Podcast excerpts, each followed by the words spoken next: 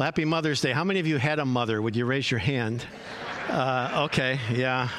So uh, we've got a lot of reasons to celebrate, and I'd like to kind of uh, look at two main areas in Scripture today.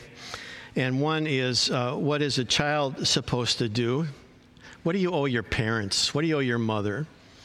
And then uh, the other part of it is then go to talk about mothers and about the, the blessings and the responsibilities of motherhood. So, God, as we talk about these things, we ask that you'll speak to us, teach us, and bless us in your precious name. Amen. Um, so, we start with this phrase What's a child to do? And in Mark chapter 7, verse 9 is our main text. If you have your Bible, you may want to open to that, Mark 7, starting at verse 9. Then he said, Who said? Jesus said, You reject God's laws in order to uh, hold onto your own traditions. Who's he talking to? He's talking to the persistent scribes and Pharisees who were always there to uh, hassle him. It's amazing to me when I think of our dear Lord Christ that who was it who was hardest for him to deal with in the world? And it were the people who viewed themselves as the most religious people in Israel. And they were the ones who were just never satisfied with him and ultimately were compliant in his death. Sometimes uh, being religious uh, is not always uh, a blessing. It's what your religion is focused on and who you're focused on that makes a difference. He says, for instance, Moses gave you this law from God. Genesis quotes Genesis 20, 12. You ever notice how often Jesus quotes the Bible? Constantly quoting the Bible. Moses gave you this law from God honor your father and mother. He did not say this was a suggestion from God. Uh, and I, I, I know uh, when I was in California, you know, uh, I, I remember because I came from Chicago to California, and in, uh, and in Chicago, family is huge. Uh, you know, uh, and you're not just a family, you're like an Irish family, or you're an Italian family, or a Polish family, or in my case, a Swedish family. And your ethnicity and your family life is so important that Mother's Day in my church in Chicago was the third largest Sunday of the year. Easter, Christmas, Mother's Day. Those were the big three. And I came to California, and I remember my first Mother's Day, and I'm sitting in a staff meeting talking about, hey, we want to make it a great day, we want to make it a big day. And uh, the worship pastor said, well, you know, a lot of us have issues with our mother. A lot of us are in counseling because of our mother. And I said, well, okay, I'm not in Chicago anymore. Uh, you know, it, and I understand the complexity of that. There's truth in what he said. I get that. And yet, still, the Bible says this is not a suggestion, this is God's law. Honor your father and mother. It doesn't say if you feel like it, doesn't say it'll always be convenient, it doesn't say it'll always be easy. He, he goes on at the end of that and says, not only should you honor, but you should affirm anyone who speaks evil of father or mother must be put to death. Go forward one slide. Uh, wow, did I hear that right? Uh, what are the last couple words? Must be put to death. I guess this is a big thing, huh? In, in the law, we know it says, you know, honor your father and mother, but Jesus goes on and says, and in a different passage, this is Exodus 21 16. Uh, anyone who speaks evil of father or mother must be put to death. Now, friends, let's just be honest, can we? Have you ever said a negative word about your dad or your mom? Oh, absolutely. So it's not it's not just I don't think just talking about a casual or an off the cuff remark or something like that, although you think you should be careful with that. But I think it's very much focused on the person who is just always focused on what's wrong with the mom and dad that God gave to them. And again, uh, you are assigned to be with a person. And it says not only should you honor that person, but you should not speak evil of them. Uh, in the uh, next verse 11, but you say it is all right for people to say to their parents, Sorry, I can't help you, for I have vowed to give it to God. Uh, what could have been given to you. Now, that sounds so nice, doesn't it? Well, I'm sorry, Mom. I wish I could help you, but I promised all this, everything I have, I promised it all to God. Uh, the, the, Hebrew word, you know, was the word korban. And what you could do in their law was you could declare something was korban, and that would mean it was dedicated to God. So that meant it had to go to the church, right? Oh, no. Uh, it, it meant you couldn't spend it on yourself, right?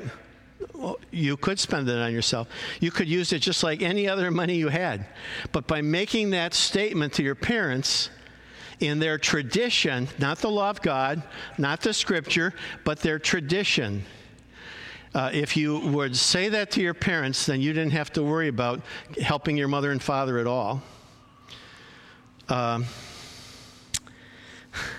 I remember being with a man in Florida and my parents used to spend the winter in Florida, down in Boca Raton, Florida.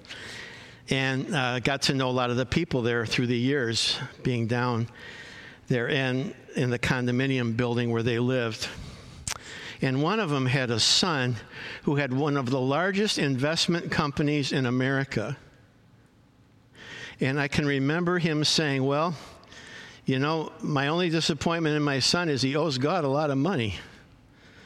And it'd be nice if he would take better care of his mother and I. It wasn't that he didn't have the resource, he didn't have his heart in the right place to help. And it says that it is not a privilege to help, although it is. It says it is a responsibility to help. Verse 12, you let them disregard their needy parents, and as such, you break the law of God. Jesus. Who said it? Jesus said it. When you disregard your needy parents, you are, you are breaking the law of God. That's not honoring, that's not caring for. And it says, uh, and this is only one example, there are many, many others. It's interesting. In other words, Jesus had other examples. He could have brought many things up, but he chose specifically this one because it bothered him so much to see this.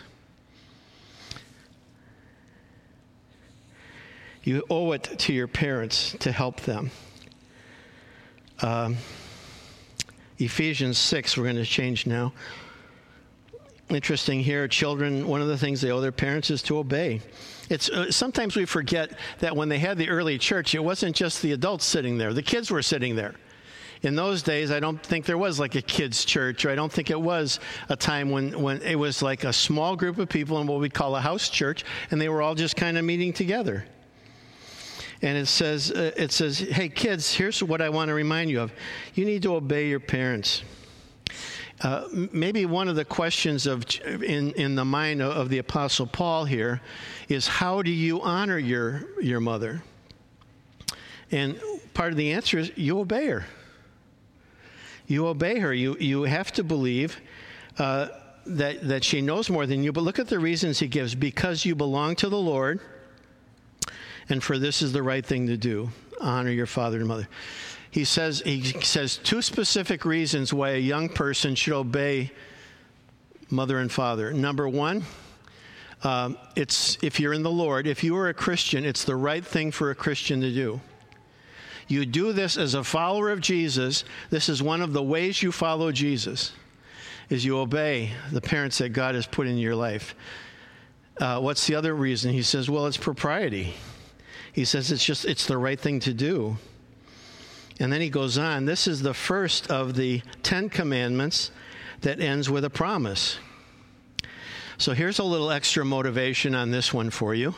There's a promise in this one, and this is the promise.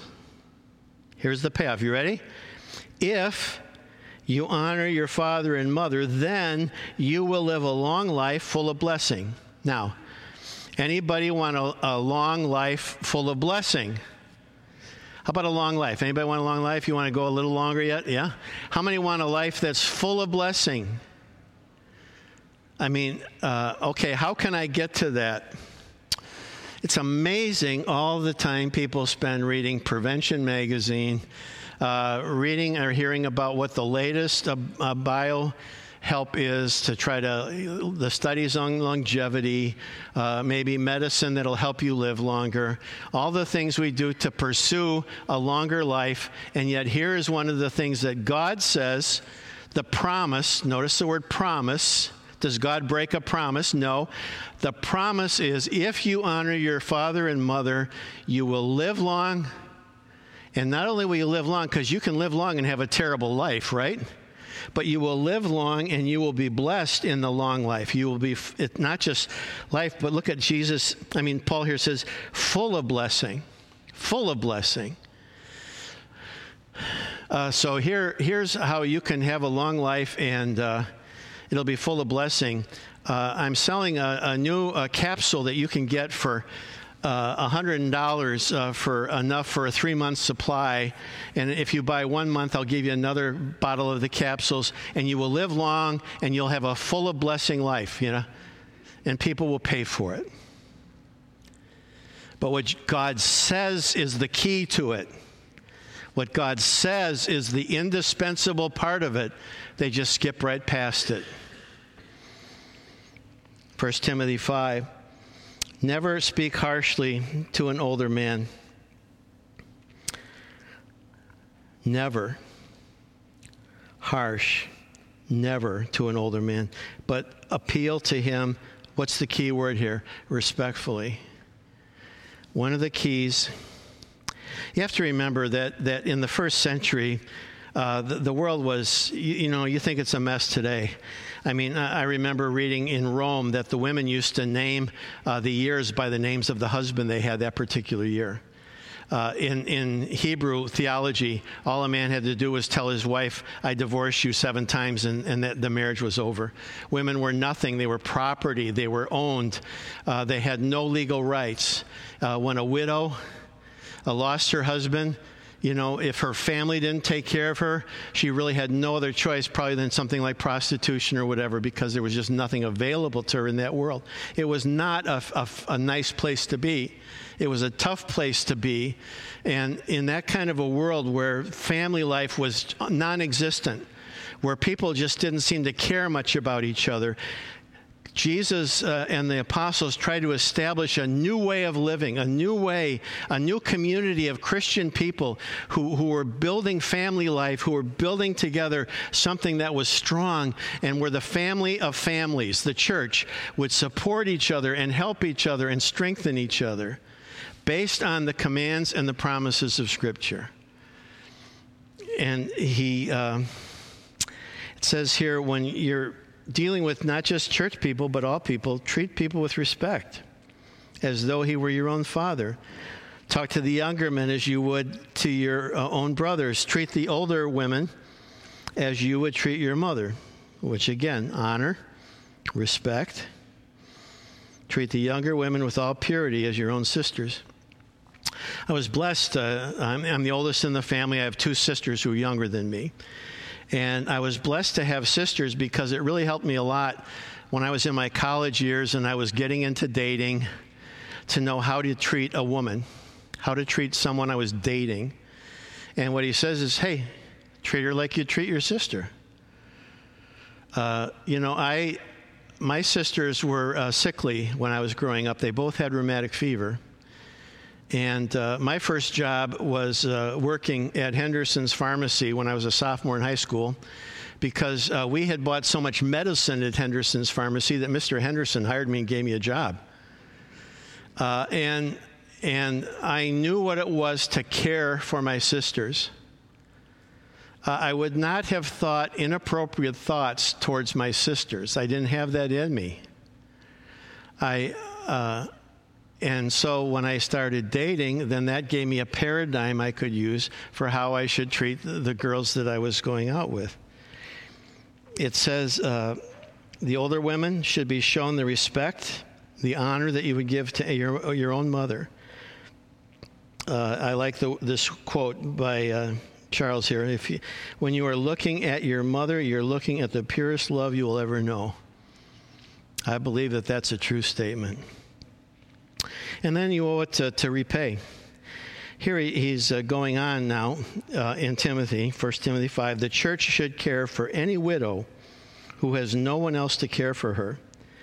But if she has children or grandchildren, their first responsibility is to show godliness at home and repay their parents by taking care of them. The word repay there, the word requite, is to return returns. In other words, these people who have cared for you throughout your life to get you to this point, now you have to care for them. It's a responsibility of life, and it's one of the the things why family life kind of works together is if you, if you are a, a Christian, especially, you owe it to repay your parents by taking care of them.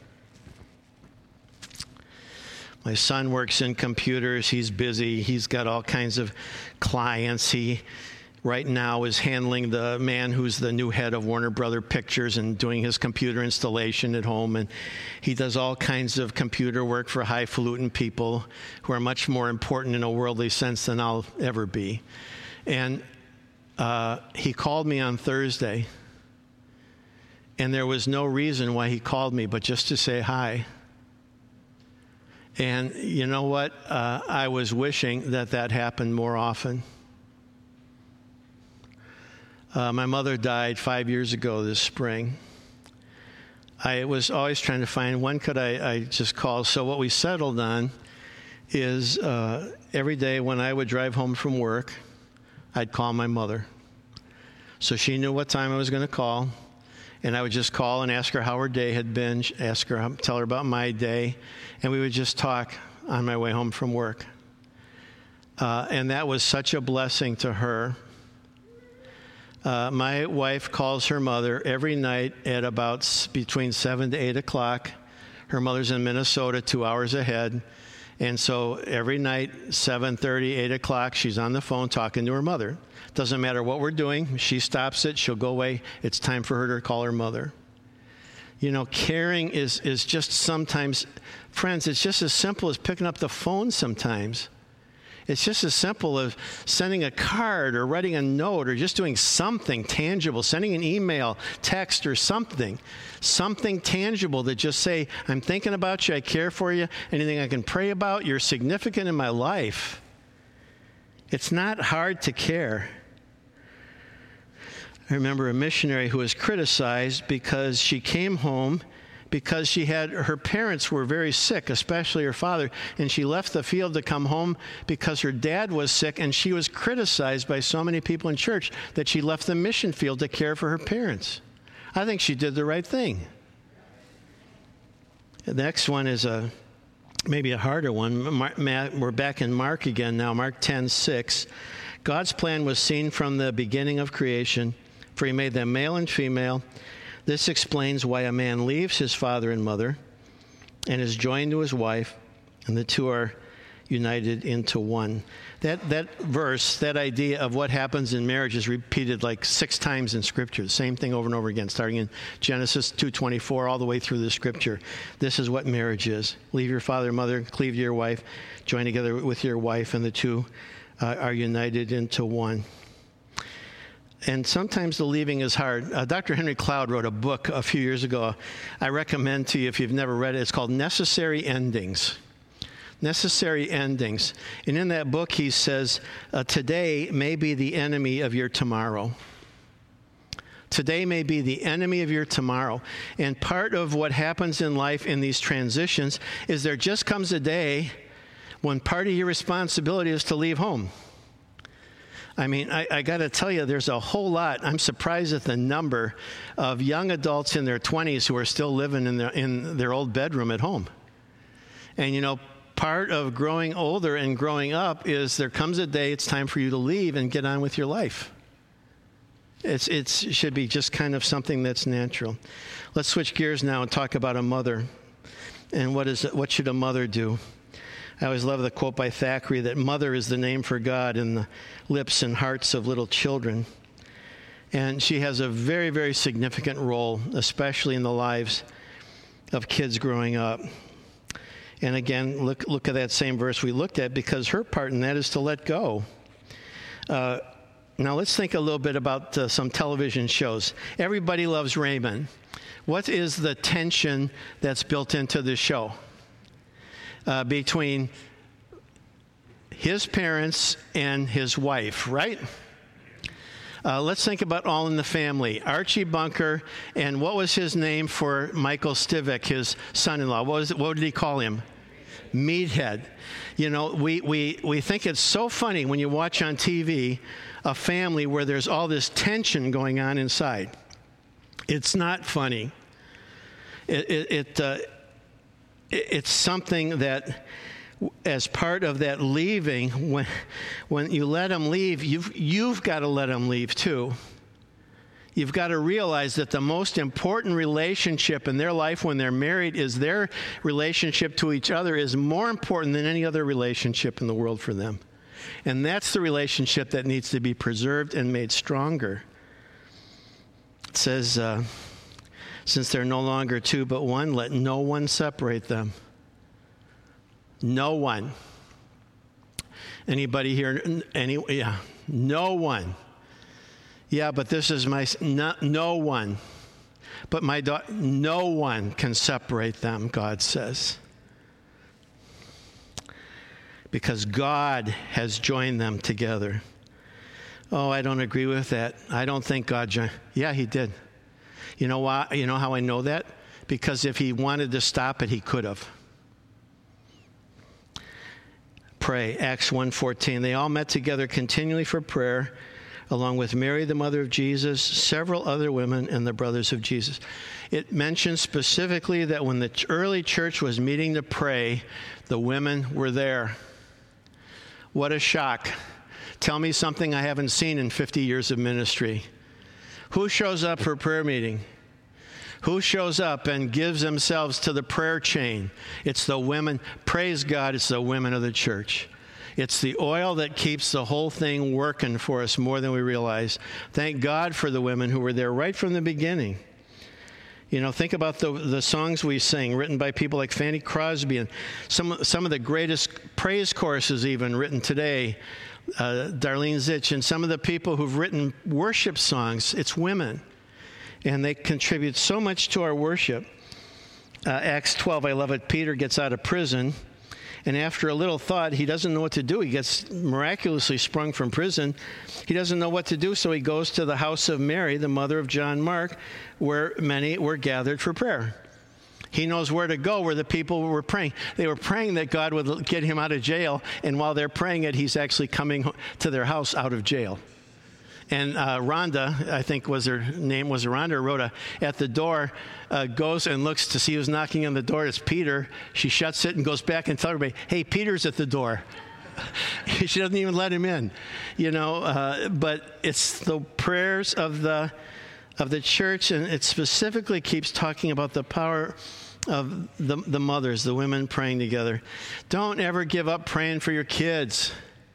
Moms In Touch, whatever you're part of, get involved in places where you can get together with people and pray for each other's kids. Pray for your own kids. Have a set time every day. My father had his alarm set on his watch for a certain time every day so that when that would go off, he would pray for his kids and his grandkids. And it was a reminder to him every day of his life to keep praying for his family. Next one is to adopt. In, in uh, Romans 16, greet Rufus, whom the Lord picked out to be his very own, and also his dear mother, who has been a mother to me. Paul never talks about his mother but he talks about Rufus's mother. We're not sure if this is the Rufus. You know, uh, in in Mark 15:21, write that down. 15:21, Mark 15:21. It tells us that Simon of Cyrene, who carried the cross for Jesus, had two sons, and one of his sons was Rufus. We're not sure if that's who this is, but it doesn't say specifically who it is otherwise. Rufus, whom the Lord picked out to be his very own, and also his dear mother. I had a lady who lived next door to us, my house in Arlington Heights, Illinois. And the house was built kind of sideways, and I could go out the back door, out the kitchen, and I could take about uh, a dozen steps, and I'd be at the back door of uh, Kitty Makut's house, my next door neighbor, my great Irish neighbor, who would be at Catholic Mass, 7 o'clock every morning of her life. You know, and, and aside from uh, always having her bottle of whiskey on the table was, uh, you know, just a, a, model of devotion. And when I needed stuff, I didn't know what to do, or I was one of those latch kids, uh, key kids at home. A lot of times, because my mother was working most of the time as a nurse, when I'd get home, if I needed help, I'd go see Kitty. Kitty was like an adopted mother to me. I remember one night I was home and my mother was having a heart attack. I did not know what to do. Uh, nothing prepares a high school kid to what do you do when your mother's ha- in, in her bed crying out because she's, she's, you're sure she's having a heart attack. And in those days, you couldn't just call 911. It was a harder, harder thing. I didn't know what to do. I ran and I got Kitty. I said, Kitty, I think my mom's having a heart attack.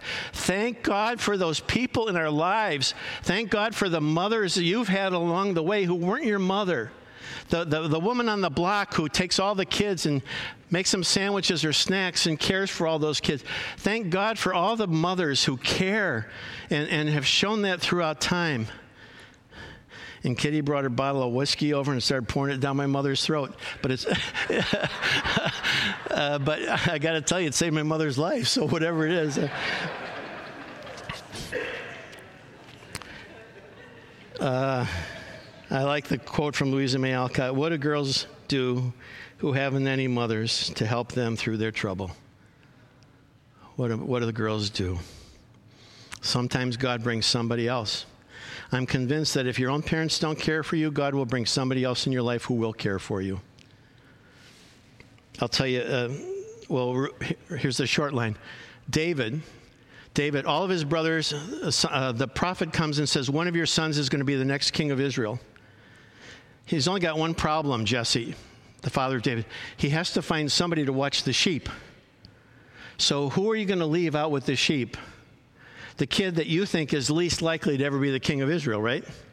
So, he puts David out in the field and he brings all the great sons he has. And God says to, to the prophet Samuel, None of these is the one.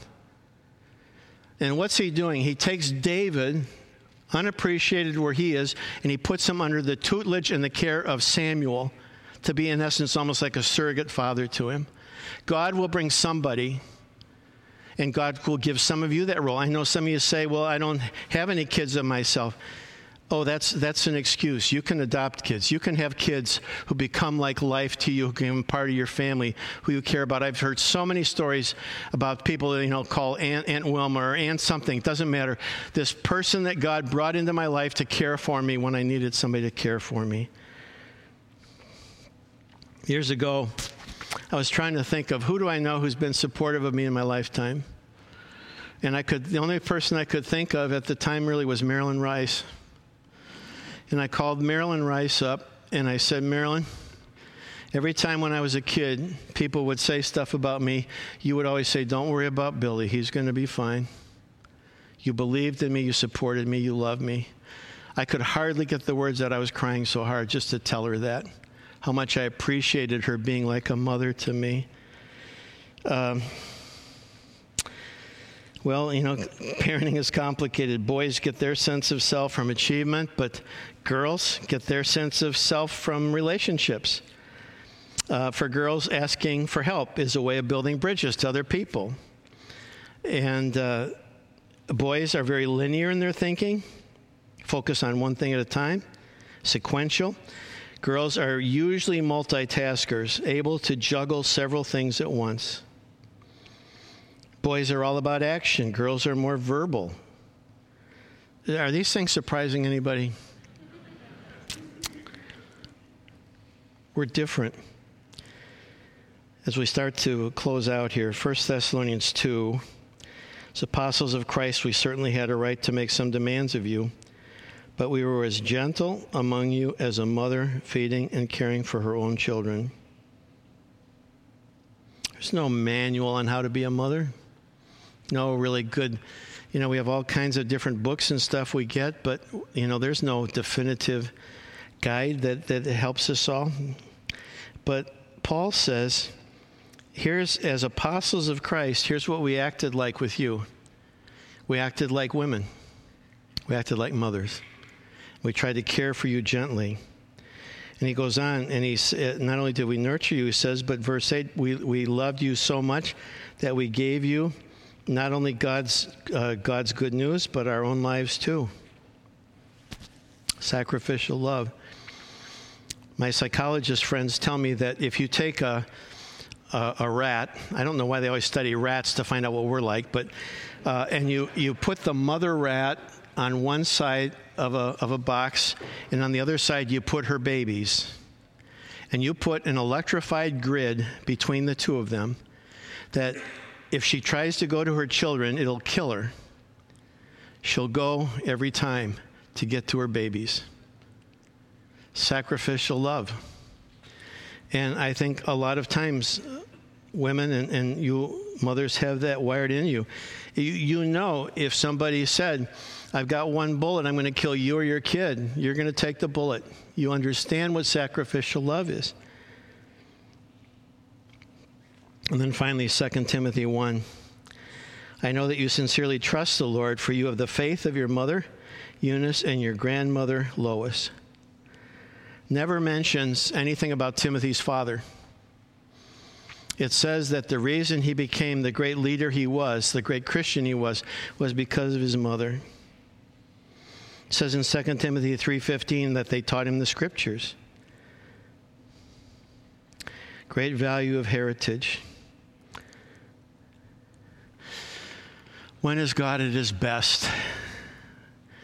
When he made the Cascade Mountains, you know, when he made the islands and the sound, when he created the beauty that we see on these gorgeous days like yesterday and today. Sun is shining, it's so beautiful in the world.